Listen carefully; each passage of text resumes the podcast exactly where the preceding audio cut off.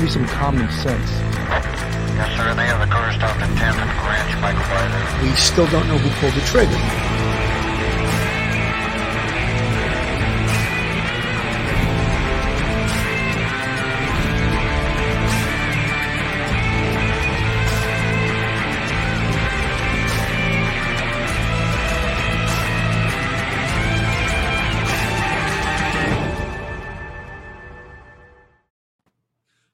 Everyone, and welcome to Police Off the Cuff Real Crime Stories. I'm your host, Bill Cannon, retired NYPD Sergeant, 27 year veteran. And with me tonight is retired NYPD detective and straight out of Brooklyn, Phil Grimaldi. How you doing tonight, Phil? I'm doing pretty good, Billy, and I'm very honored and proud to have these two guys as our guests and introduce them, Bill. Well, you know, I told them like, don't expect anything. We're gonna bust your balls, like just like we do any other cops we have on this show. You know, cops what and cops. You know, That's what DEA stands for. Don't expect anything. That's right. But I just want to tell uh, you know, this is I have their book right here. Uh, we see it, Manhunters. Let me see if I can hold it correctly so you can see it. And hugely successful. And of course, the story of uh, them being involved in the capture, not just involved, instrumental in the capture of Pablo Escobar, and on the t- the Netflix special Narcos.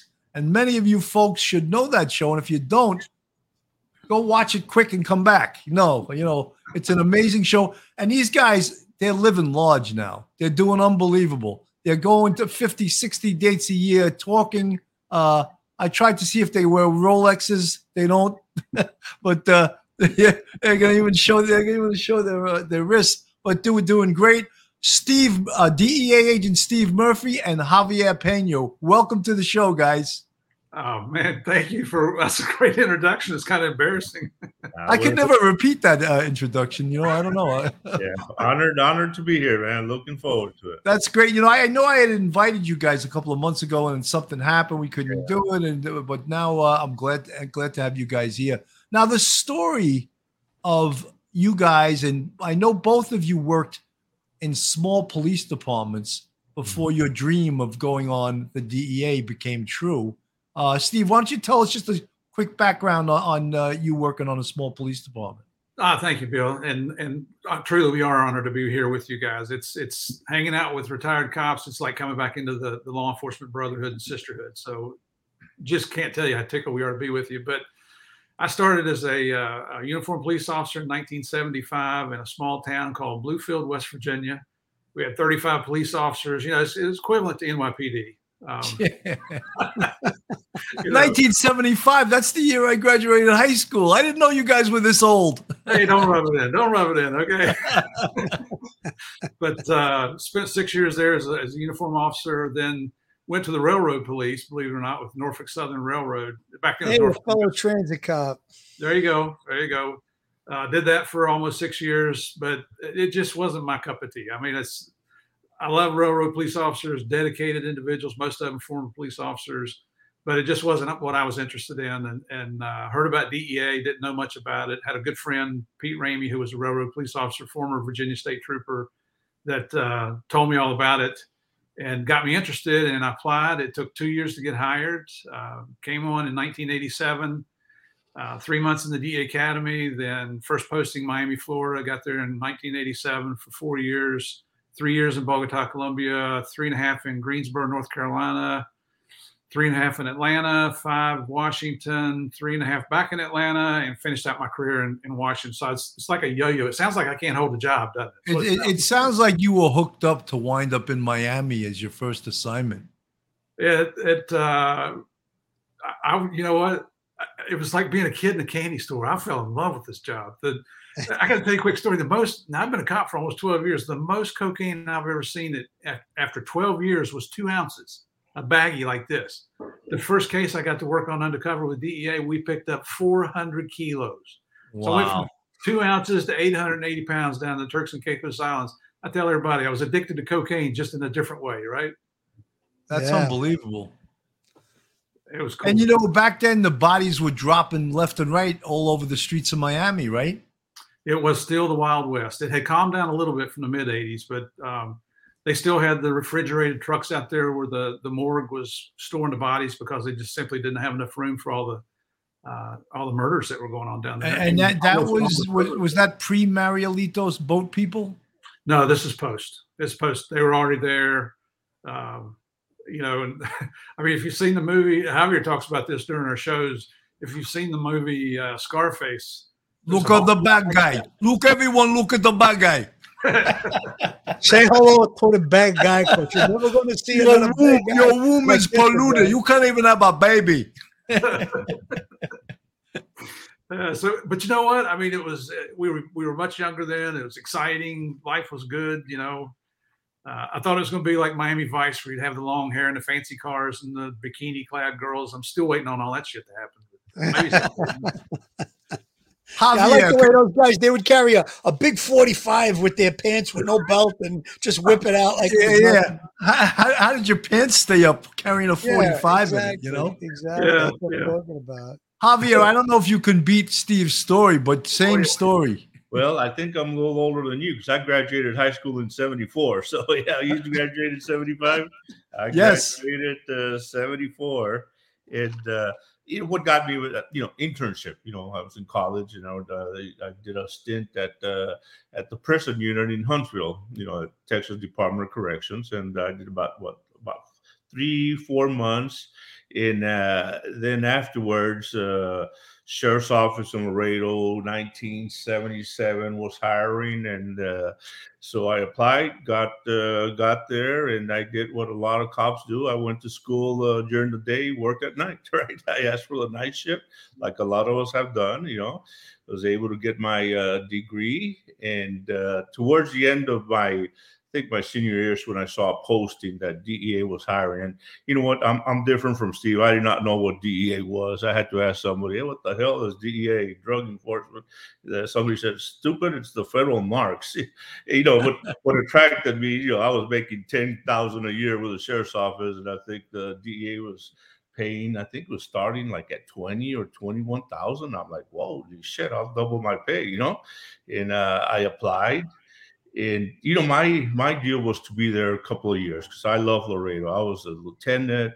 I was teaching part-time at a junior college. You know i had it made so i just said eh, i just want to go see what the feds is all about. So uh and i uh, my first job in, uh, in dea was austin texas back in 1984 and it's austin was rocking at that time. It was the start of that music industry.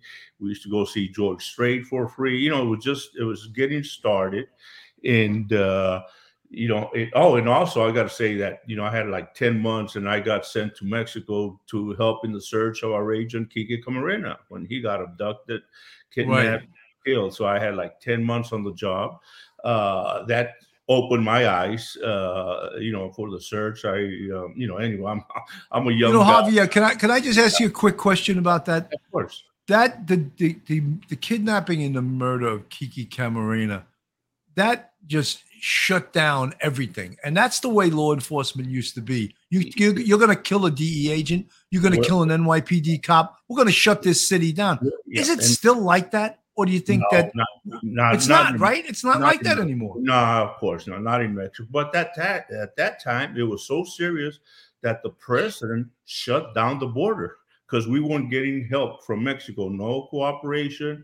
So I think it was like a two-hour. Can you imagine the whole Mexico-U.S. border was shut down? That showed, you know, the Mexicans then scrambled, and they were finally able to tell us where the, the body was. But a- and you're right. Somebody gets hurt, law enforcement, we're going to go after you and it could be you know what it could be one year look at the 30 years look at what just happened uh, with Caro Quintero right the guy who killed our agent Camarena the guy Yeah. went to prison he paid a judge they let him out he was on the run for about 13 years he finally gets arrested uh, this past week and you know what I've, I've been doing some uh, talk shows in Spanish, and I always tell them, "Hey, I hope Mexico does the right thing and gets him extradited, because if he done, he's going to be out of jail here pretty soon." And uh, you know the corruption, as we know. So anyway, that's just a little, but you know, so uh, Austin, I did four years. Went to Colombia. I get there in '88, and I leave '94. I from Colombia, I go to Puerto Rico, which was an eye opener. I don't know it's uh, working in Puerto Rico, I had the task force, the the police task force. Wow, we did a lot of stuff. There was a lot of violence at that time in Puerto Rico with all the carjackings and all the drug points that you know. But anyway, after Puerto Rico, three years went to headquarters, two, then went back to Colombia for another two years, then San Antonio, then San Francisco, uh, Puerto Rico and finished my career in Houston in 2014. So I did uh, 30 years with DEA and seven years with the sheriff's office. And, uh, you know, I, I tell people, and like some of y'all, right, uh, when I was with the sheriff's office, you know what? I hated the feds. You know, they treated us like shit. You know how it was. Yeah, yeah. we got the same treatment in New York. Boy. yeah, the same thing, man. They come in. Not DEA so much, more the, but the Phoebes, the FBI. Uh, yeah, We yeah. A lot of them the other Phoebes, but. Anyway, so uh, that's been, uh, yeah, like you said, hey, had, uh, you know, I came on with DEA with two years and I stayed 30, but uh, it's been a good career. It's been fun. A lot of uh, trying moments, a lot of times where I just wanted to quit. I think you all know Yeah. what, you know, uh, you just, you know, just keep on going, right? Let's talk about, and uh, especially for our listeners, and may- uh, maybe I'll address this to you, Steve, is that you're in Miami. How do you go about catching these big cases? Man, I tell you what, in, in the in the late anytime in the 1980s, if you couldn't make a drug case in Miami, you needed to go find a different career. You know, you hear the stories about the, the bales of marijuana and the bales of cocaine washing up on the beaches. That's all true. I mean, that stuff it was it was not literally falling out of the sky, but it was coming from somewhere, right? Um, so the uh, you just well, just like any other job, you're you know you're the newbie, you're the rookie on the job. And I've been a cop for 12 years, but when you come into a new agency, you're the rookie all over again, right? So I got hooked up with uh, a senior agent, Gene Frankar, who was um, just phenomenally intelligent, knew how to make cases. That was his case, where we picked up the 400 keys down in Turks and Caicos Islands that he'd been working on for a couple years. And actually, that case, when it was ready to go to trial to grand jury, he had the evidence to indict Raul Castro, Fidel Castro's brother out of Cuba. Wow. Because the whole purpose of the case was to show that Cuba was being used as a transshipment point for cocaine coming out of Colombia, coming into South Florida.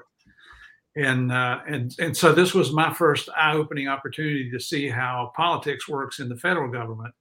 You know, through through the chain of command, the call comes down from the White House. Uh-uh, you're not indicting him. You you back off. You leave him alone. So he never got indicted. And in our book Manhunters, it's the uh, just so everybody knows, we didn't write that book. We hired a, an extremely intelligent Isabel Vincent ghostwriter. Uh, Isabel is fantastic. Uh, just on the phone with her yesterday, as a matter of fact, we we've become friends and stay in contact. And she did the research to corroborate that story. Where when it came out publicly that that uh, the United States wanted to indict Raul and and you know the White House said no, well, the Castro stepped up and said, "Oh, well, you know what? It wasn't us. It was these four Cuban army generals, and so we put them before a firing squad, and we killed them for you." You know, just you talk about scapegoats, man. I was just going to say scapegoats. Yeah, they scapegoated those four guys for sure. oh, Uh, you know, not so caped Crusader 62. Thank you for the $10 super chat. And he says, My thanks to Stephen Javier for being here to tell the story. Rest in peace, Kiki. He's referring to Kiki Oh, Camarena. That- Uh, that- that- very nice, very well. Thank you so Very- much. And that's, you know, you know, one of the things that I think it's so and and look, I was never in narcotics in my whole career. I, I went towards what was the results of narcotics, which was robberies and murders and shootings and things like that. But when you talk about the big drug trade and at the big level, like you guys went after Pablo Escobar, governments are involved and there's huge, huge corruption, whether it's on the side in, in on the with Pablo Escobar, Colombia, or whether it's on this our country being corrupt. And we can draw parallels to today with the open borders of people pouring across our border and the fentanyl problem with this country right now. And hmm. it's seemingly no one's doing anything about it. And it seems like it's being allowed. Your, your comments, guys. You know what? You're right. That fentanyl that's coming across, and, and, you know, I'm wow. I mean, my last job was in Houston, so I, I ran the Southwest border area. You know, all the crossing what I'm seeing right now, it's it hasn't stopped, man. It has. There's still a lot of dope, and especially this counterfeit pills. You know, we belong to another group, and you hear the stories from family members that my kid never used dope, which is true, but they gave him a pill, or he bought a one was a, just couldn't sleep. Buddy of his gave him a Xanax pill that was filled with fentanyl that, that was Yeah. bought in the black market. That's the type of examples. Ladies who never taken, hey, a friend here, t- try this pill. They bought it off the black market and it's filled with fentanyl. That's like thousands and thousands of examples of what's going on. So uh, it, it is bad. And uh, I, I just, you know, we see it. I mean, I see the seizures here at the border. Uh, I think they got another hundred pounds in Laredo of uh, fentanyl. I mean, it's just it, it's coming across, and uh, you know what? You know, we have the demand, right? I mean, you know, I- Javier, the, the, the Yeah. scary thing that I've been seeing recently is that the case that I think you're referencing uh, with the pill, the, where the person bought the one pill that had a backache or Xanax, it was bought through like Snapchat, which is a social media outlet that is geared towards young people. That's the real scary thing. A kid that really wasn't addicted to drugs, but was accidentally poisoned with a pill that was uh, marketed as a Xanax or as a Percocet, and however it turned out to be fentanyl. And you don't need very much fentanyl to put you into cardiac arrest, as we know. So and, and Phil, that's a real scary thing. Yeah, Phil, thank you for saying that because that's what's happening. People that never use, they bought them on all this uh, websites, and they are they're counterfeit pills. Uh, they're filled like shit. All you need is, I think they've explained it to us. It's just like one little uh salt grain, you know, one, and Yeah. that's kill kill a Size of a grain of salt, exactly. Right, grain of salt. But yeah, you hear that example where my kid, and I believe him, you know, never, but you know, hey, buddy, my my back is hurting, I can't sleep. Hey, buddy, here, try this pill, Xanax. It could be per. I mean, you know, any pain pill out there, just they're they're counterfeit. So that that is a problem. But but going back, the border, we're still seeing a lot of dope coming across, and uh, it's it's happening. You know, this traffickers aren't starting. What happened with Chapo? Right, he's in the U.S. Somebody else took it over. Right, so it's just uh, it's an ongoing game. And, you know, just to add to that a little bit with um, the, the Mexican cartels, they're getting all the chemicals from the Chinese. The Chinese are just as culpable in this mess as the Mexican cartels. So I just want to make sure they get their fair share of the credit for what's going on. Absolutely. You know, it, it also, you know, when we talk about it, uh, you know, I always, when people say, you guys are cops, why are you going to be so political? The P in police stands for politics. Trust me. And, and it's so damn true. Willis Pony, thank you so much for the 999 super chat. Wow. Already blown away by these superstar guests. Thank you, Willis. You're absolutely right. These guys are superstars. And, you know, it's, I mean, let me make a point about the political before you go on, because I got well, I got this thought in my mind. The politics of what Steve was just saying, how they had uh, one of the Castro brothers ready for indictment, and the government said, "Oh no, no, you can't indict him." I mean, politics is is is part of the uh, it's part of the mixture in, in law enforcement. Unfortunately, I mean, uh, local police departments like ours was basically uh, the police commissioner works at the hands of the mayor, and the mayor is a political, you know, he's he's uh, elected. So politics plays a major role in law enforcement. Well, and that wasn't that wasn't the last time we had that happen where we were going after somebody, the head of a country. Javier, you want to you want to tell the story, or you want? Yeah. To Yeah, go ahead. Yeah, yeah. So when we finished up the Escobar investigation, when he was killed before we left Colombia, there was a, a guy came in who was an informant. Uh, he who became an informant, but he worked for Escobar, and he told us his job was to fly to Haiti every few weeks, and and he was given suitcases full of money. I think it was four hundred thousand dollars a month. He was given to the president of Haiti. Uh, and, and you know it's no it's no secret this is his this is history that we're talking about. Jean Bertrand Aristide was the, the president of Haiti at the time. So, you know, when you make an accusation against the head of a country, that's a big deal in the federal government. You know, it's got to go to the highest levels to get approval for indictments and so forth. And we're in Miami ready to go to the grand jury on this. And we get another one of those calls that comes down through the chain of command from the White House that says, stand down, you're not indicting this guy. Well, if you go back and, and look at who the president was at that time, and I won't say his name, Slick Willie, you can figure it out. Um, I love this guy. and if you, if you look who if you look what happened to Jean Bertrand Aristide, the air, the the president, our president gave him asylum in the United States. And so Javier and I, after we were, you know, when we were in Colombia, we had we had SEAL Team Six there with us in Medellin for 18 months. We had the Army's Delta Force. And in retirement, Javier and I were participating in this training course, and it was it's it's nothing tactical or operational. That we were going to, to the SEAL Team Six headquarters in Dam Neck, Dam Neck, Virginia, putting on a three day school and we get to meet you know a lot of the new seals that weren't around back during our day and and you actually spoke to one javier right Yeah, yeah. and he he talked about how he was on the team that reinstated aristide as the president of haiti and now you go back and look at that and I, I'm, I try to stay apolitical because I can make fun of both sides of the aisle. Politicians are just an easy target. Oh yeah. But if you look at the uh, foundation that that particular president continues to support, it's the Haitian Foundation. You know, so it just makes you wonder where's, you know, what's really going on here. yeah. You know, It's Steve, I remember they brought that they brought out, is it? Aristide they brought Aristide to New York and they had a big thing for him in Central Park. And before he fled Haiti, they tried they put a hit on him. And uh he got into New York and they were like, "Oh, Premier was so glad that you're okay." Like I was like, "Who is this guy?" You know? It was it was Yeah, crazy. The, the, the politics, the bureaucracy gets in the way, and it just really interferes. You know, and, and that's one thing we try to tell people is we're law enforcement. All of us are law enforcement. We don't make the damn laws. We're just tasked with enforcing the laws. And then when you try to do your job, that's when the politics gets in the way.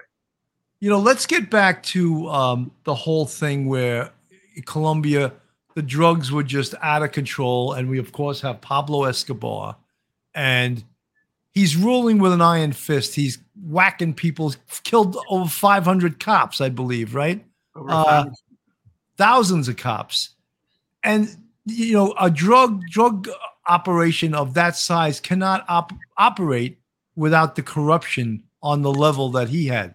I mean, he was paying off presidents, he's paying off the police were in bed with him. And I mean, I can't imagine how you guys, how you knew who you could trust and who you couldn't trust. Maybe you didn't. Yeah. And it had to be a really slippery slope to work on back in those days.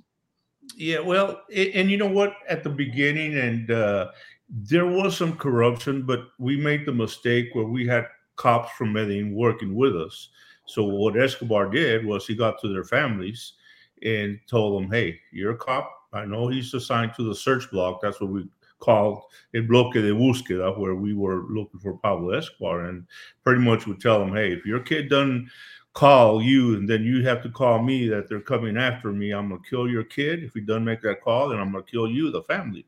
So we learned. So from there on we just we didn't use cops from medellin but you know what? The corruption with the cops was not that out there. Uh, corruption with politicians it was. We saw that. We uh we saw judges being corrupt. Uh but with with the cops and i got you know i you know i'm sure we'll get into it here in a little bit but what happened with them is that because pablo was killing a lot of them this cops hated pablo escobar. They hated and in fact they they would tell us hey javier steve we're not here to seize money. We're not here to seize dope. We're here to kill pablo escobar. That was that that vengeance uh, that they had because of all the cops that uh, Pablo had killed. So it was different. Like I said, I, I, saw the corruption at the highest levels. I saw the the officials. We have uh and I I'm, I'm not sure, but there's a there's a videotape around because we we videotaped it where uh, Pablo Escobar attorney, his main attorney, comes into a room and we had a videotape. There's a, tells a Colombian congressman. He says, "I'm working." The attorney says, "Right on the tape, I'm working for Pablo Escobar." and Mr. Escobar wants you to vote against the extradition process. And here is, I think they gave him like hundred thousand dollars, and we have that on tape. So, and that was that philosophy that Mr. Escobar is giving you this money, and uh, you know, vote against their tradition Then the judges, you know, I would I tell a story where Sicarios walked into this judge's office one day briefcase and said, Judge, we're here. We're sent by Mr. Escobar. And we know you have a case on him. Mr. Escobar wants you to drop the charges on him. And this money is yours $100,000. That judge kicked out those two sicarios. The next day, they killed the judge, his wife, and his kids. So from there on, people started accepting those briefcases, and I do not blame them for taking those briefcases. So, uh, yeah, the corruption played, but we had a special group, and again, uh, there. Well, Javier, know, how about this picture on the screen? Could you tell our uh, viewers what that is? Yep, that's the famous La Catedral, Pablo Escobar's uh, so-called uh, prison. Uh, and you know, if when if you see that fence, I mean, there was holes and there was, you know, uh, and there was no bars, you know, inside. I think one window had some bars, but the rest of the Pablo Escobar's prison, it wasn't a prison; it was a country. Club. Oh, club. it was like his country club prison. Yeah, it was a country club setting. It was. And, it was. Uh, it was like his summer home. yeah, yeah, it, it, it was fancy. I mean, and then there's, his, there's his hippopotamuses there. He loved hippos, right? And you've heard about the hippo problem right now, right? In Colombia, they're they're running, they're overrunning yeah. the country, right? About hundred hippos. They escaped from uh, from his zoo, from his finca, from his ranch, and they multiplied uh, I think they're they're about hundred right now. They're uh, making havoc in Colombia, destroying all sorts of stuff. They do not know how to control them. So you know what? I, am glad that happened because, and you know what? And I blame the government for doing that, for letting you know the guy had a zoo, had animals. That's uh, Pablo Escobar's wife, and uh, so the animals have escaped. Well, the hippos all the rest, some of the animals went to the zoos, but they let the hippos go. So they've multiplied. I had a quick question, Billy, uh, regarding the. We touch base on the uh, the corruption end of it, but specifically now, not counting analysts and whatever contacts you had throughout the, the world, really. Uh, how many guys worked on, or how many agents, whether they be guys or girls, uh, how many altogether worked on the task force to get Pablo Escobar? You're looking at them, Steve and I. That's a really. Yep. I mean, we had an analyst back in uh, Bogota, but you know what? DEA and I don't know who came up with a concept, but they created a program called TKO, Targeted Kingpin Offender Program, where people DEA working in uh, Miami, New York, NYPD was a big help. Mm-hmm. NYPD did a lot of stuff during the Escobar days because there was a lot of uh, Escobar traffickers working in New York, right? Remember? And NYPD was always sending us leads, so they they did a great job with us. But I think Bernie Kerik had a little to do with that, if I'm not mistaken. Yeah, yeah, no, it, it was great. So they would focus on anybody working for Escobar in the states and take them down. So it, it was great. I mean, there was times we would do simultaneous takedowns in New York, Miami, and we take down people down in Colombia.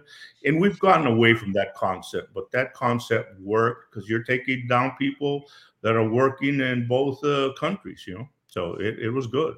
But there was a lot of activity in New York with Escobar people. Now, he was terrified of the extradition uh, process because obviously, if he got extradited outside of Colombia, he was going to do uh, life without parole for his. Right. And you know what? I'm glad you brought that up, Bill, because a lot of people do not realize that Pablo Escobar's fight was based on extradition. He did not want to get extradited. In fact, he had a, uh, it was a letterhead, and they would drop it at the bomb sites, car bombs. When they would put the car bomb, car bomb, you would see a letter that said the extraditables. In English, it read well, in Spanish, it was prefiero una tumba en Colombia que un calabozo en Estados Unidos. Translated, I prefer a tomb in Colombia than a jail cell in the United States. That was what the fight was all about. Wow. You know, when we had Sammy the Bull Gravano on our show, he had mentioned that uh, he thought that perhaps the mob could have been more successful if they weren't as violent as they were, that eh, perhaps they killed too many people. Do you think the drug trade that's also true, or is that the only way they keep people in line and they instill that fear is to have that violent and, and the, the willingness and the ability to kill people at will? But you know, uh, crime is extremely violent, and, I'm preaching to the choir by telling you guys. I mean, why being being a cop in New York, I can't imagine what that's like. But I tell you this: the one year that Pablo was in prison, the car bomb stopped. So I'm certainly not saying that's the solution to letting him surrender to his custom built prison, which turned out to be a joke. I mean, it was what a huge embarrassment for the country of Colombia. And, and, and just speaking of Colombia, just so you guys know, we love it. We love Colombia. We love uh, the Colombian people down there are extremely accepting. If you go in and act like an ugly American, they're going to treat you like the ugly American. But if you go with a smile on your face and, and, and realize that you're in their culture and try to get along, try to use what little bit of Spanish you know, if any at all, they're very accepting. They're very pleasant people. But again, you act like the ugly American, they'll tell you where the airport is, and you can put your happy butt on the plane and you know head on back up to the states. But um, that was just one example that you know when he got his way, the violence did stop. Now we know he was continuing to run his drug enterprise from prison. He was rebuilding his coffers. You know, he was charging a war tax. Uh, he was just rebuilding his whole organization.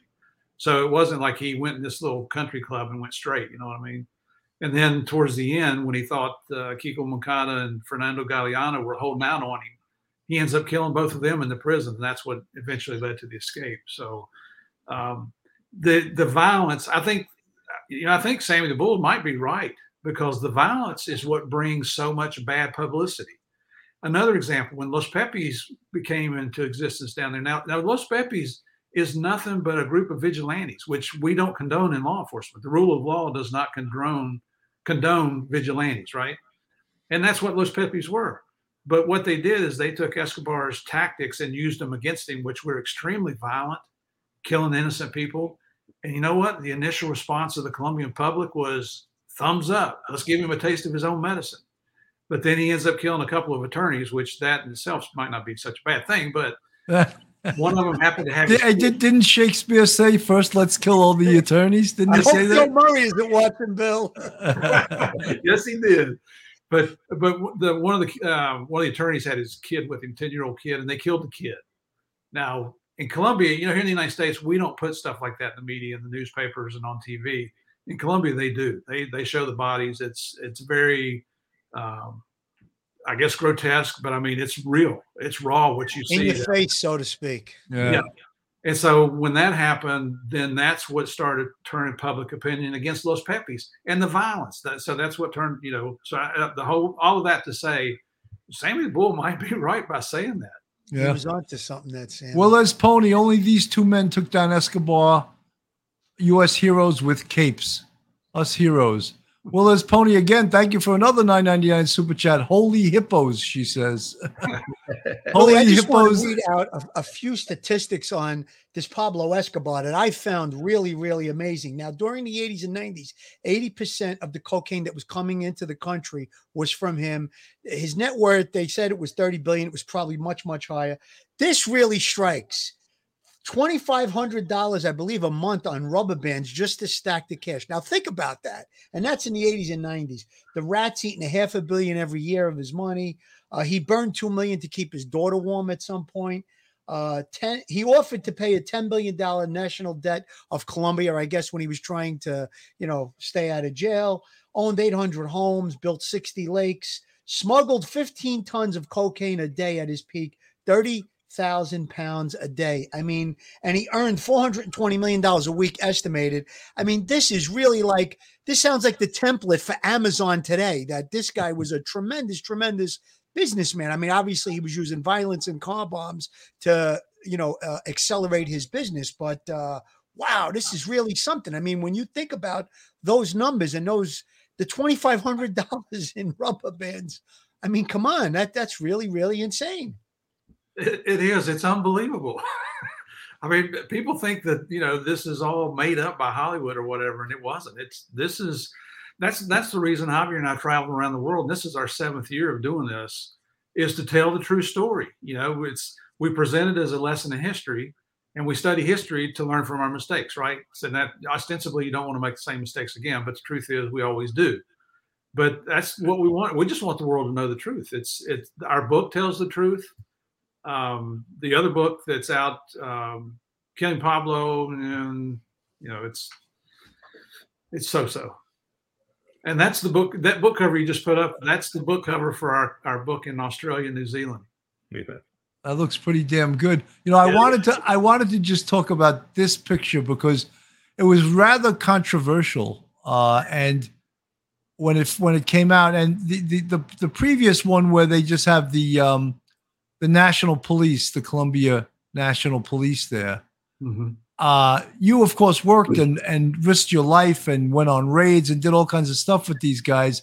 So when they did kill Pablo Escobar, and I know that uh, Steve, I heard you talk about it on another podcast that you 100% gave them credit because people were trying to say, "Oh no, it was SEAL Team Six killed him." No, it was the DEA, and you said, "No, no, it was absolutely the Colombia National Police that killed him," and you gave them credit for that.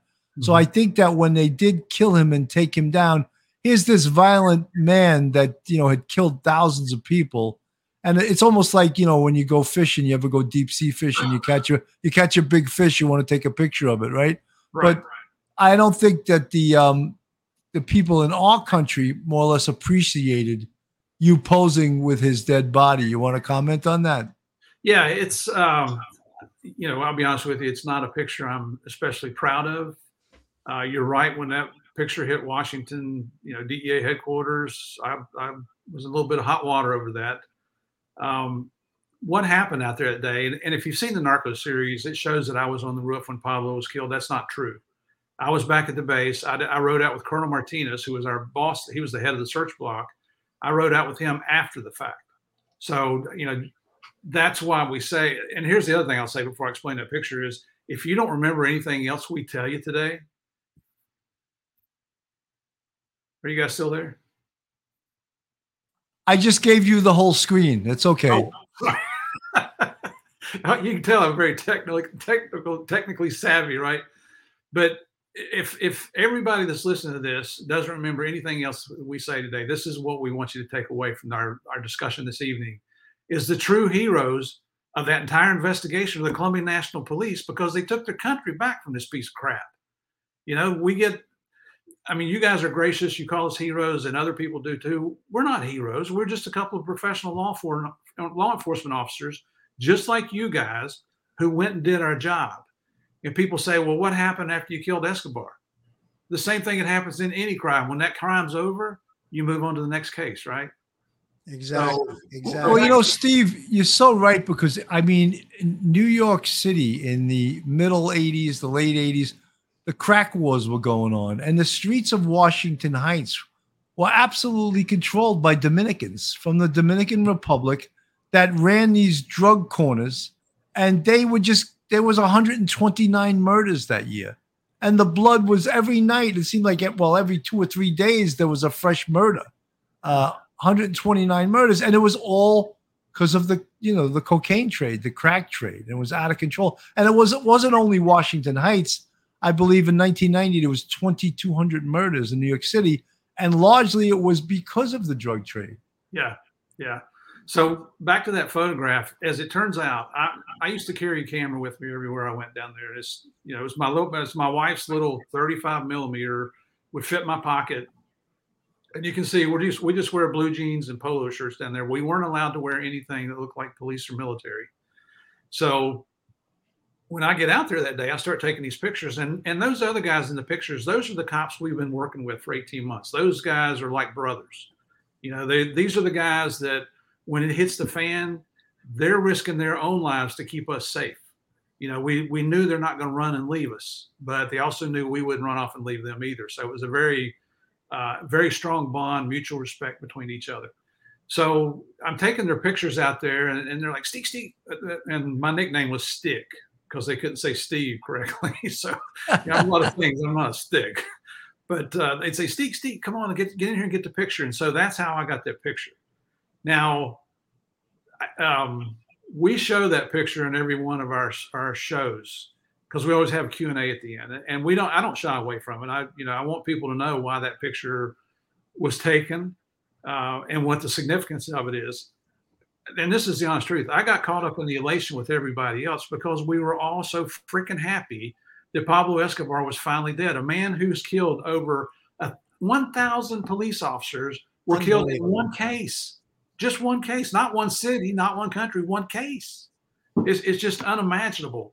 How Uh, about Kiki? How about Kiki? What he did to Kiki? I mean, uh, that alone, you should be proud of that picture. And anybody that had a problem with it, I don't curse off and fuck them. I'm very proud of that picture. He deserves to be where he was. Killed a thousand police officers, many, many innocent people, and they tortured that poor Kiki Camarena. So he got exactly what he deserved. And you know what? We were on a documentary. Um, I can't. I can't. Was was it facing facing Escobar? Javier was that? the Yeah, name yeah. But anyway, one of his remaining Sicario, who's now dead, he died a few years ago from cancer. They called him Popeye. Popeye says on this documentary, we we attribute maybe 10 to 15, maybe 20,000 deaths to Pablo Escobar. Popeye says that number's completely wrong. He said the number's more like 50,000 deaths that Pablo is responsible for. Popeye, Popeye admitted on TV that he killed as many as 300 people himself and arranged as many as 3,000 murders. And he was just one Sicario working for Pablo. So people say, well, especially when we go to Europe, um, they they like to bust our chops over there. It's and during we used to let them yell up questions from the audience, and and we learned our lesson not to do that. So we handle it a different way now. But um, they say, hey, your job as a as a law enforcement professional is to protect human life and property, and and, and that's right. That's what we're, that's what our main responsibility is. Well, there's a picture of you with a dead man. How do you explain that? Man, the, the reason we're all smiling is because we all knew as soon as Pablo Escobar ceased to exist, every citizen in the country of Colombia was safer just simply because this one guy's gone. And then people will say, well, don't you have any remorse? Uh, Just like you said, Phil, he got exactly what he deserved that day. That, that boy didn't deserve any better than what he got there. Exactly. Well, Les Pony, again, thank you for the 999 super chat. They don't make them like you anymore. Mad respect. Amazing. Wow, you guys are getting, you guys are like celebrities here on our Talking show. You two guys. You talk about Bill and Phil there. Uh, I don't know. I think I think she's talking about you two guys. That's you know. They, I listened. I told you I listened to Patrick Bet David, and you guys were on their show. And I can't put anything on his show on our show because I get and I did it once and I get hit with a copyright infringement. But Yeah. there was one thing he spoke about with you guys, and Pablo Escobar was on the phone with his wife, and he was saying, "Honey, I love you so much. I miss you." This and they could hear the, the person being tortured in the background as he's telling his wife how much he loves her, and then at some point the guy was killed. So that, that's a real psycho. That's a real psychopath that can do that. Yeah, and, and you know what? And I listened to that call. I personally listened to it.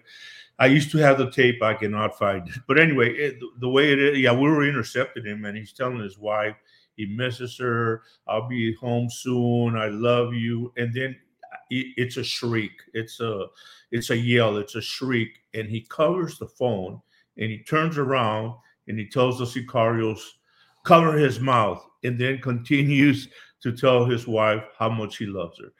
I mean, look, if you analyze that attitude, how a person can change from "I love you, honey," cover his mouth. The guy's yelling. You know, they're they're they're still hitting him. You know, and you know one of the things that you know we always we learned from Pablo Escobar, he hated informants, hated snitches. Uh, what do we call them now? Sources. But I don't know. I'm retired. Back in our day, we called them snitches, right? I mean, Right. Confidential informants. cooperate. Yeah. confidential. The informants. eyes of The cooperators. Yeah, CI. Those who get stitches.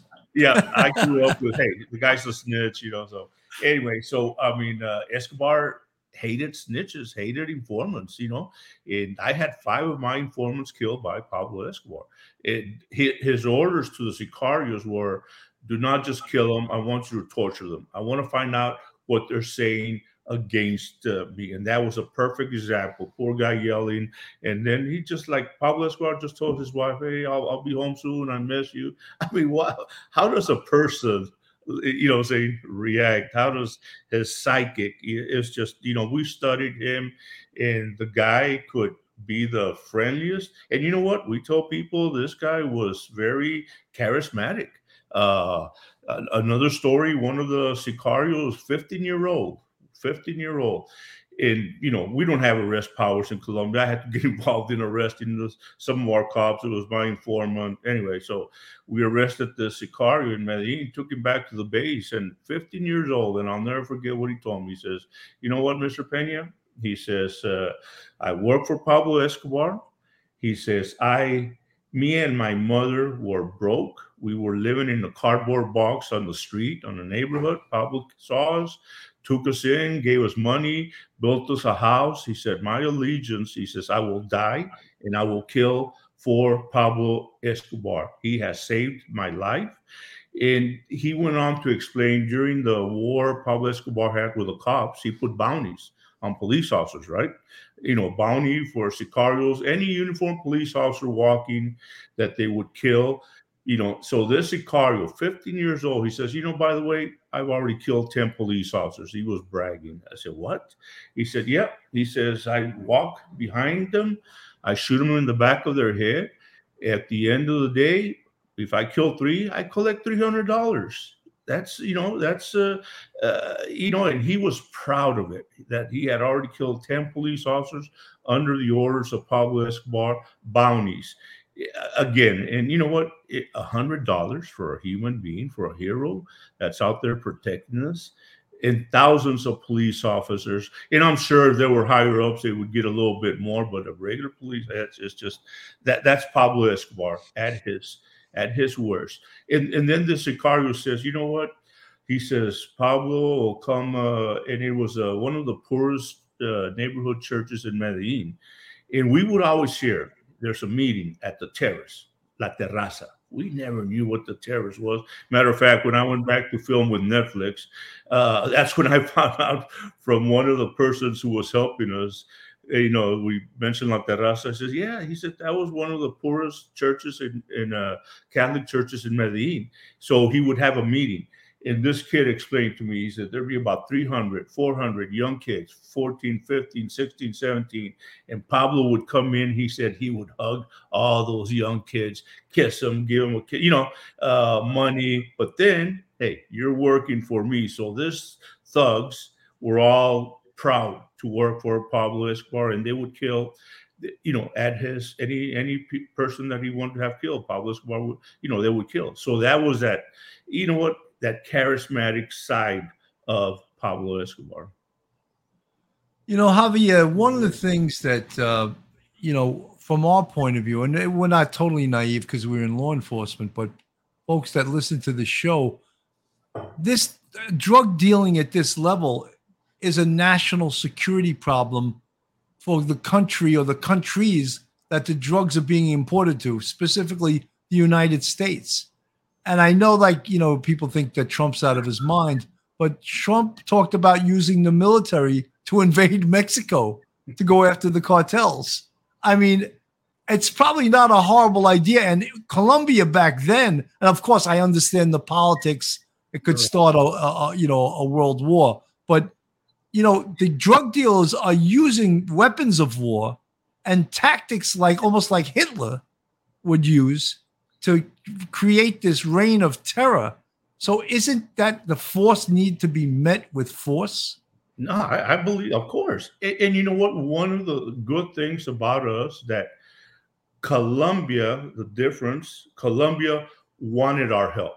They hmm. they invited us. They invited Steve and I after Pablo Escobar escaped. They said, "Guys, we need you at our base." Whereas Mexico doesn't want our help. I mean, you know, there's a lot of problems right now with with Mexico, and this is why I'm I'm I just want this Caro Quintero guy to extra, get extradited right away. But you got to meet force, yeah, with with force. Uh, I, I, don't know what the solution is, but we cannot back down. Uh, we ha- we still have to go in there and you know arrest all this this traffickers. And uh, you know, one of the things I always mention is What's the one thing this traffickers fear all over the world? What do they fear? Coming to a jail cell in the United States. You see that yeah. in Mexico, Colombia, other countries. So we're doing something right uh, out there. But I think it would be less corruptible in you know, you know the United States. It'd be uh, more difficult to get to uh, a jail, uh, corrections officers, or you know, to bribe people to you know facilitate escape or something like that. I think it's easier in Colombia, Mexico, Yeah, whatever. That's why I think. It is, and obviously we have corruption in the states. We had them in DEA. We had some corrupt people in DEA. I know you've had them, and I know the prison system has had them, uh, but it's not to the level that it is in in other countries. It's what a couple of rotten apples, right? I mean, it's not to that level. I mean, uh, overall, you know, we're we're good. Uh, but you know, in those countries, money pays, and you can get anything you want to in those countries. You know, I still wonder, like with the, the whole the whole corruption thing. Like even with in our country, we have this thing called sanctuary cities, and I find that to be tremendously corrupt. You know what I mean? Like, obviously, one group, one party believes in sanctuary cities. Oh, okay, we're going to allow these people that are here illegally these certain cities. We're going to give them sanctuary. And even though it's hurting our country and costing us billions of dollars, we're going to have certain cities. New York is one of them. New York, California, uh, you know, Chicago allowing illegal people to come in here, and that's damaging our country. And I'm sure I'm going to get some hate texts in here. That's fine.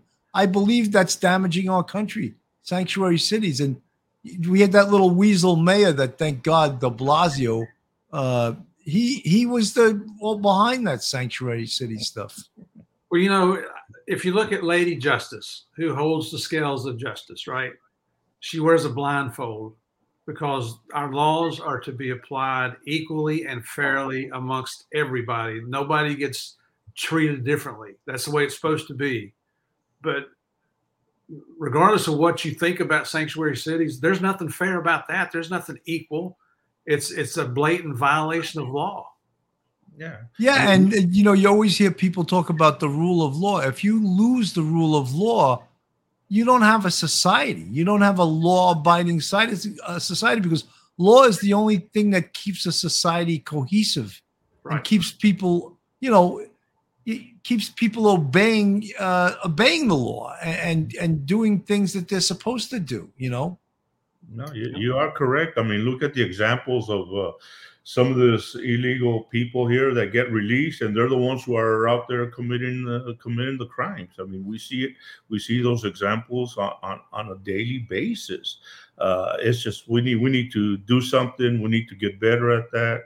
Uh, but I don't know what. I know. think the policies are going to backfire because the uptick in crime in the United States is affecting the Latin and the African American community more than it is any other communities because that's where these illegals wind up. They wind up in in, the, in that community, and they did a, a study recently, uh, a, a survey actually, and they said that the people in the Hispanic community aren't so uh, much for the open border policy. They're, you know, they, they've come here and they've, uh, you know, they've living the American dream, started families, working hard, and now you have people coming in and stealing and robbing and doing all the things that they do. And I think it's going to backfire on the on the current administration, the current policies that are in effect, because on election day we'll see what happens, and then going into 2024, I think we'll also see then because uh, you know people who are here and they realize what America is really all about. They're not going to want this influx of criminals and fentanyl and all the different Right. things that are coming And over that border. You're you're 100 percent correct. A lot of the Hispanic, you know, they're tired. I mean, you know, if you look at the border, and I grew up at the border, the southwest border by the Laredo uh, area.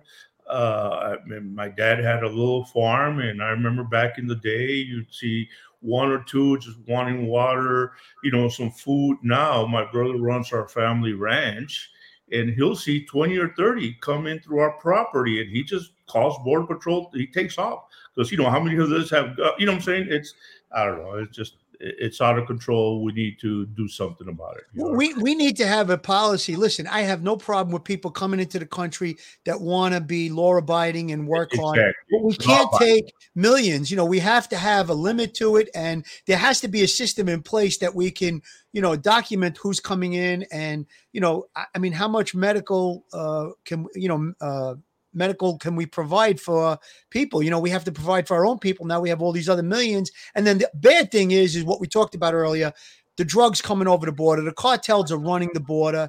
They're making millions and billions off of uh, sending people over and then sending the narcotics over. So, you know, the policy is destroying our country. I think that that's clear, but Yeah. I guess that's a conversation for another day. Yeah. yeah. Phil, I just want you, Phil. I want you to go to a quick commercial, and then we'll. uh Joe Murray, attorney at law, have you found yourself in a jam? Are you in need of legal counsel in the New York area? Do you need a victim's advocate? Well, Joe Murray is your man. He's not only an experienced trial attorney, he's also a retired 15 year member of the NYPD. He literally knows both sides of the fence. His website is jmurray law.com. His telephone number is 646 838 1702. Or you can email Joe at joe at jmurray law.com. And Joe, you know, we weren't talking about you when we were talking about killing some attorneys. That was just joking around. But again, anybody listening, if you'd like to advertise on Police Off the Cuff, all you have to do is send us an email at police off the cuff one at gmail.com. Our rates are very reasonable. It might be the right thing for your business. We have an international audience and we have a very positive audience throughout the United States. So uh, police off the cuff number one at gmail.com. You know, Steve and Javier, I know you guys go all over the world, all over the country, um, talking. How about college campuses? The college students understand why uh, that just open borders is not a good thing. And look, I'm saying it. There may be people in our chat that think it's a good thing. I'm saying it's not a good thing. The, the students on college campuses understand why it's not, or they they just they think the the uh, border should be wide open. Well, we were on the uh, college and university circuit there for quite some time before COVID. Um, and we were just there to tell the Escobar story. And we hit some of the major universities, you know, around the United States, um, a lot of the major universities. And during the Q and A, that part never came up. So it's, I, so I guess the answer to your question is I, I honestly don't know personally what their thoughts are. I know that they were, we never had any issues at any of the at the universities or colleges, and and I mean we spoke at Ohio State, University of Texas, Tennessee, Georgia, Georgetown. Yeah. yeah, it's we've been all over uh, on the on the college circuit, and the kids were just fascinated by the Narcos series. I think they were somewhat unbelieving that you know two guys would really go do all that stuff, and and I think they wanted to see how crazy we were or something. They was I guess they we were idiots. Yeah. But, But you? And just give them a plug. We love college kids because man, they got gr- they they'll research just like y'all Mhm. everything out there, and they'll come up with some great questions. But they're fun because they're not afraid to ask, or you know. Uh, Right. But it's, it's always fun talking to uh, college kids because they will have researched you back and forth. I guess Rudy the ones Ron. that'll come will, will be the ones that are interested in it too. So I guess that makes sense. Yeah. Duty Ron, thank you for the ten dollars super chat. Brave men, I am honored to be here with these two, Steve and Javier. Thank you for your service. No, no, thank Ron, you. thank you for saying that. That Thank you. you guys, You guys get a lot of research. that. I mean, I, even though you guys are old, people like you. Dewey Ron's also a member of the NYPD that's retired, has a great podcast. So Oh, he, uh, nice. he means it from the heart what he said. Yeah. Well, you know, the, the girls, they're all coming in here because they all want to meet Javier. They've heard stories about Javier Peña. Yeah, uh, right. that Netflix. You know what? I, I just got to say it's it's fun because eh, eh, my number. You know, I'll, I'll Steve will say his number one question. My number one question when we open it up to the Q and A is. Did I have all those affairs? Oh, yes, he did. shows you this. That's what they want to know. Did I have all those affairs? You know what? You know what? So You guys want to find out? You read this book. you get right. this Read- book. You find book. out. and to be on the serious side, I was ordered by the United States government. So yes, Good I- answer. All right. Good answer. Hey, He was I doing. He was having undercover affairs. He, he was doing it for the government. I government. wish that would have been true, man. but anyway, Steve, tell them your number one question, man. Yeah, my number one question is: Did they really sacrifice our cat on our front door when we first moved to Colombia? And you know what? Just, just I'll answer the question for you. We did have a cat in Colombia. The cat's name was Puff. That part's true. And Puff did die in Colombia, but he was an old cat. He had a heart attack. And, you know, Sicarios didn't break in our apartment and sacrifice him on our front door. There's, there's some sick writers out in Hollywood. Dramatic licensing, I guess. right? Oh, I mean, big time, big Yeah. time. When when you guys look back on your DEA career and specifically, you know, the taking down of Pablo Escobar and all the things you did in connection with it, can you actually believe that that was your life at one time? you know what? Uh there were times and, and you know what?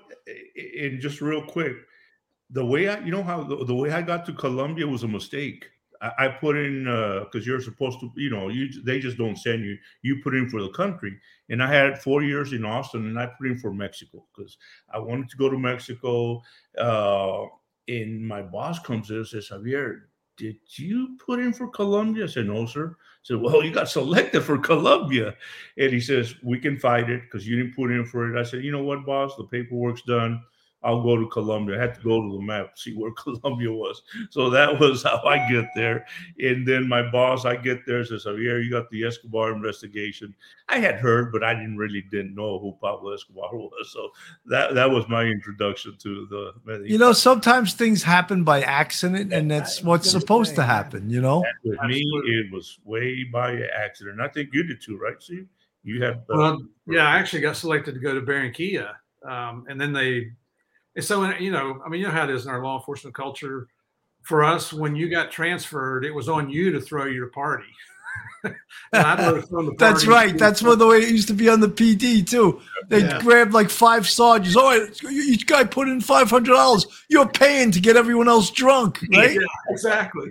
And, and so we threw the party and everything, and then they rescinded my transfer because they needed somebody that spoke Spanish immediately. Um, and then you know that's so later I put in for Bogota and got that. That's that's how I was at Bogota. I really didn't. Now, want to do Steve, you speak fluent Spanish. You- you hear my accent. Even if I did, can you imagine what it would sound like? Oh, well, you know, I ain't buying that. you know Hey, I had a guy in my in my in the homicide squad that was big, uh, white Irish guy, Scottish guy, and uh, he spoke fluent Spanish. And uh, perps would speak right in front of him. They- They're like, "There's no way this guy speaks Spanish." And then he would, you know, write out a statement of everything they said in front of him. You know, you know, they sent me to language school for six months, and and I did learn to speak Spanish, but they taught me to speak proper Spanish. I don't speak proper English, you know. So I got to Colombia, I could, I could talk to the cops, and you know, I used all the vocabulary I knew, and then they would talk back to me in colloquial and dialects, you know, that I wasn't familiar with. Um, so, but but here's another cool thing about the cops down there. When we were chasing Escobar, if we had a day when you know things weren't so busy, a couple of the cops would grab me and they're like, "Hey, Murph, let's go get a well stick. They, hey, a stick. Let's go get a cup of coffee." And we would just sit there and we'd practice Spanish. They would teach me different things, and and you know a lot of the operations that Javier and I went on, you could be on these Huey gunships flying in to raid these places, and you're the only English speaker. You know, and the, and the commander's looking at you, and he's in Spanish. He's saying, "Stick, me and you, we're going to take the front door." So you had to be able to, to converse a, a little bit. right? To understand. Yeah. Yeah. Uh, Willis Pony, thank you for the 999 super chat again. Did you have all these affairs undercover? Wow. Who wouldn't want to even get their hand kissed by these warriors? Whoa. This Oh. this show is going from a PG rating to an R rating. I don't know. We got a fan club Hey, going, Bill. we got I a said, I, I wish, I wish all that. would've Javier fan true. club. That's, That's it. right. You need to I post your phone number up here, Javier. I That's wish all that right. One eight hundred, you know. yeah. Hey, For a good time call. no, hey, Hey guys, I got a question about Yeah. Pablo Escobar here. Um, I'm going to use an analogy from organized crime in New York. Now, when Joe Colombo started the Italian American Civil Rights League, uh, he was bringing a lot of attention to the mafia, and he basically was killed. And there's always rumor and innuendo that the Godfather at the time looked the other way, like let it happen. Did any of Pablo Escobar's rival drug dealers try to take him out at any time during the investigation? Oh, that was one of the biggest wars. Uh, yes, and you know what? And it hits New York because it's it was the Cali cartel who hated Pablo because Pablo was trying to take control over New York. And if you know, and I know you, know some of the NYPD guys working back then, Cali Car- Cartel pretty much controlled the New York markets. Pablo was trying, and they, oh, Cali Cartel wanted to kill Pablo Escobar. And the war goes back. I think they had like a 15 year, uh, uh 15 year war, and uh, it goes back to basically turf. But Cali Cartel put a bomb at Pablo Escobar's building called the Monaco Building in Medellin, you know, trying to kill the family. And the only one that was hurt was Pablo Escobar's little daughter, little, you know, I think five, six year old at the time. So can you imagine the hatred Pablo had towards a Cali cartel? He retaliated and at a soccer game in Cali, Pablo had a whole bunch of them killed. Cali hired British mercenaries. I mean, can you believe that? They they they, they planned the raid. They had choppers that had uh, people out there that were going to go kill Pablo at his ranch. The, they had to abort. One of the choppers crashed. It never took place, but there were British mercenaries that were paid by the uh, by the Cali cartel. So yes, Cali cartel was always trying to kill Pablo, and it's the Cali cartel who hooked up with Los Pepes. Cali cartel financed Los Pepes to try to do all the atrocities, all the bombs in uh, in Medellin, and uh, later on we found out who was leading it. And you know what? We had one of our officers, and you know, out of respect, I'm not going to mention his name. The guy later on got killed, uh, but one of our officers, mid-ranking, was helping out with Pepes was helping out the Cali cartel. So it was, you know, and we find out after Escobar gets killed. Matter of fact, uh, the head of Pepes guy, Don Berna, he's in the United States right now. He got extradited. In uh, prison. Uh, and that's where we get accused. I get accused especially because Don Berna was always at our uh, at our police base helping out the cops. So we know him. Steve and I know him, and uh, later on we found out that he was the head of Los Pepes. So that's where I get because I get a lot of accusations in real life. I get an accusation that I was a member of Los Pepes that was out there killing and all that. So that was my second time in in Colombia, and we were going up against the Cali cartel. And you know what? It got so bad that I had to leave Colombia because I was just getting inundated by the press with accusations. You know, it's uh, you know, some of y'all know about the stress, right? But physically, get I, I, just said, hey, you know what? I can't take this. The, the more active you are in law enforcement, the more but, you get the allegations. Yeah, yeah, and I was getting allegations. It was all bullshit. It was never, you know. So I that's only that's why I did two years my second time in Colombia. It was not true and uh, but yeah anyway but uh going back to yeah traffickers cali hated pablo and after pablo gets killed basically the son of Juan Pablo, you know, uh, the son of Pablo, I'm sorry, his name is Juan Pablo, he's changed his name. He goes to the Cali cartel, says, Hey, truce, guys, my family, we want to leave here in peace. Please, no, uh, no more wars. Cali cartel says, Kid, you got 24 hours for you and your family to leave Colombia. If not, we're gonna kill everybody. So they left. They changed their names. They they left the, the country. Hey, I got, I got to say something, Bill. That photo you just showed, you were talking about us wearing uh, uh, Rolex watches. Look at that ten dollar Casio watch I'm wearing. wait, and, and, and, it's got wait, blood on it too, but it's probably worth the fortune with that blood on it. You know.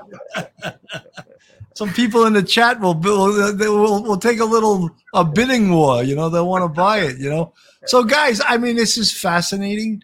It's a fascinating yeah. story, and I'm sure we didn't even scratch the surface. No, we, we well, I told you guys when we when you first came on, before we came on, that we were just going to have a conversation, and I think that's what we did. You know, yeah. and I think it's more interesting for our listeners You're to just hear us talking like cops do in a bar.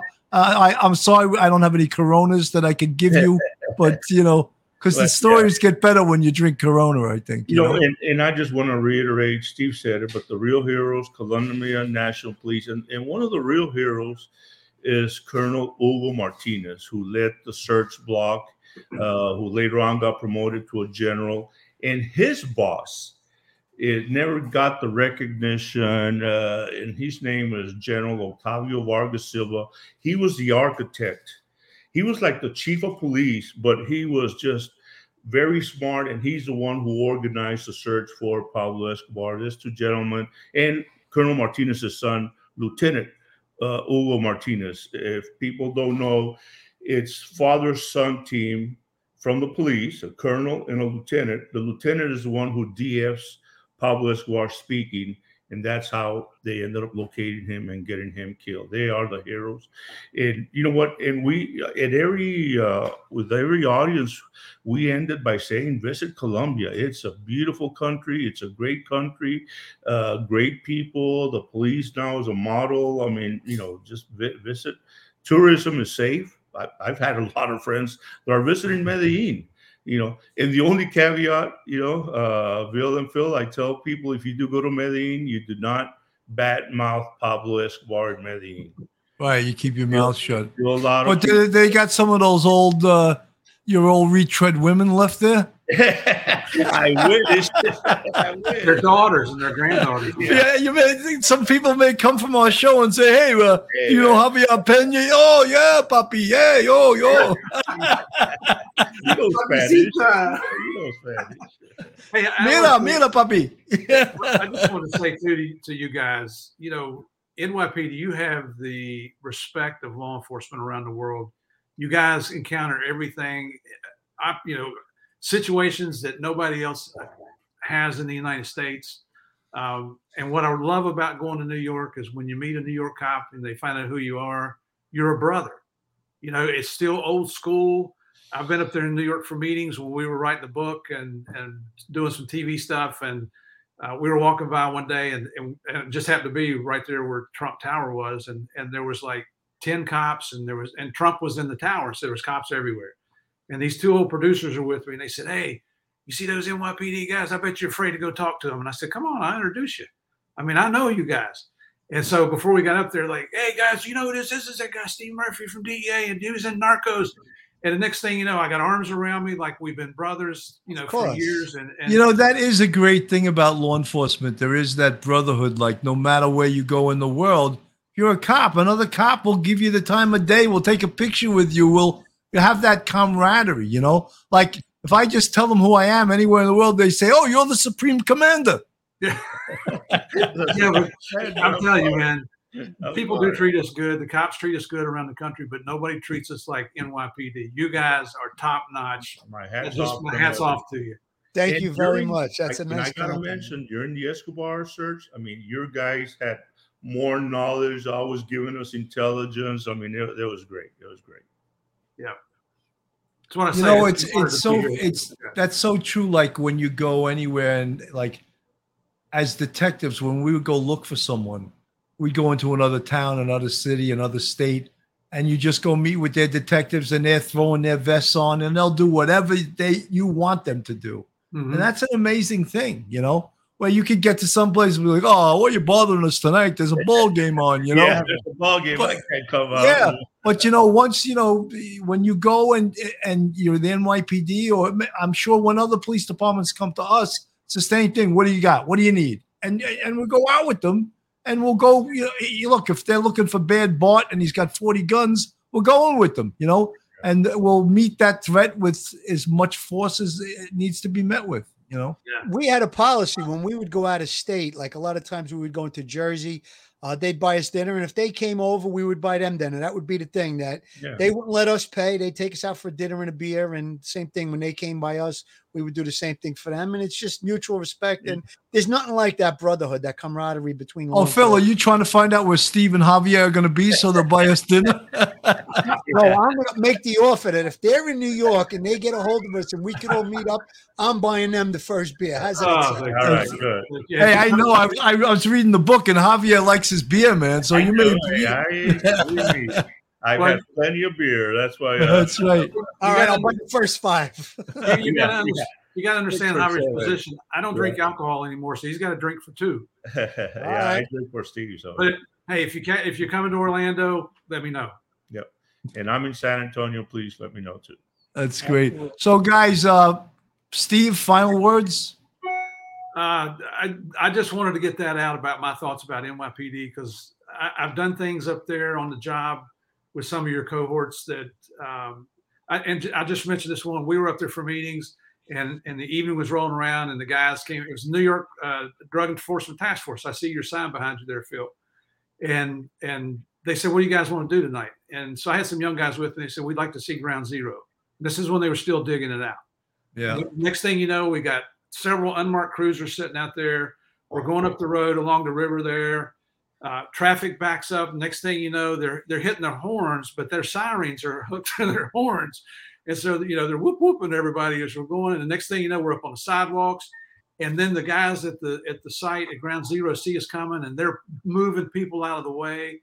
Uh, just old school, the way you treat other police officers. Yeah, you're right, man. That's uh, I think we're starting to lose some of that, but you're right. That old school police work and uh, the mutual respect and yeah, what what do you want? We'll do we'll do it for you. You know. Yeah, yeah. But just uh, just to repeat, also, true honor to be with you two guys on here.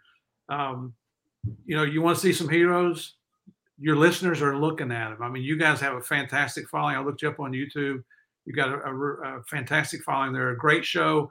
This has been so much fun than just sitting and, and going by script trying to answer questions. So God bless you guys. Thank you. Well, so thank much. you, Steve. We appreciate it. Javier, we got to give you some last uh, because you know everyone's going to be calling you for uh, the numbers of your uh, your Chiquitas. Bill, Bill, yeah, you, you- I mean, wow. And what y'all have seen in your career, I mean, no one has seen it New York. I mean, y'all have been there. You've done it. You know, you know how it is. Some people start bragging, guys. You've been there hundred times, uh, front and back. So thank you.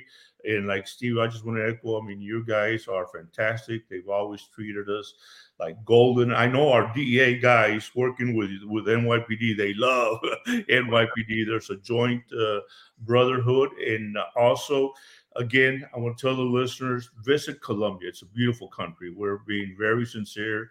It's very safe. It's, uh, like I said, beautiful. And uh, again, the true heroes in Colombia were the cops. Colombia National Police, nobody else, not CIA, not military. It was them. That's great, Javier. Uh, Phil, final words.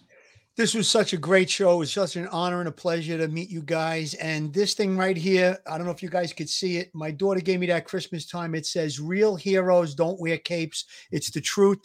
We're amongst uh, heroes here. And you guys, the one thing that I took away from this was that you didn't try to say, Well, I did it. I did it. You said we throughout the whole thing. You talked about the heroes in Colombia, uh, the analysts, all the people that helped together. Anytime I talk about a homicide investigation that I worked on, I always say it was a team effort. You guys are uh, exemplary. Uh, uh, you, you're showing that that's what it is. It's a team effort. You're not Yeah. trying to say that you guys are, you know, the greatest things in sliced bread, so to speak. But uh, That's so to yeah. speak. But thank you very much for coming Thank on. It was a, a pleasure, and uh, hopefully we'll meet up one day, maybe in New York or in uh, Orlando or in uh, Texas. Yep. I don't know. Guys, thank you so much for f- folks, all you folks listening. Thank you so much for your support. And uh, I mean, these are the two of the greatest guests we've had probably in the history of the show. But uh, thank you so much for coming on.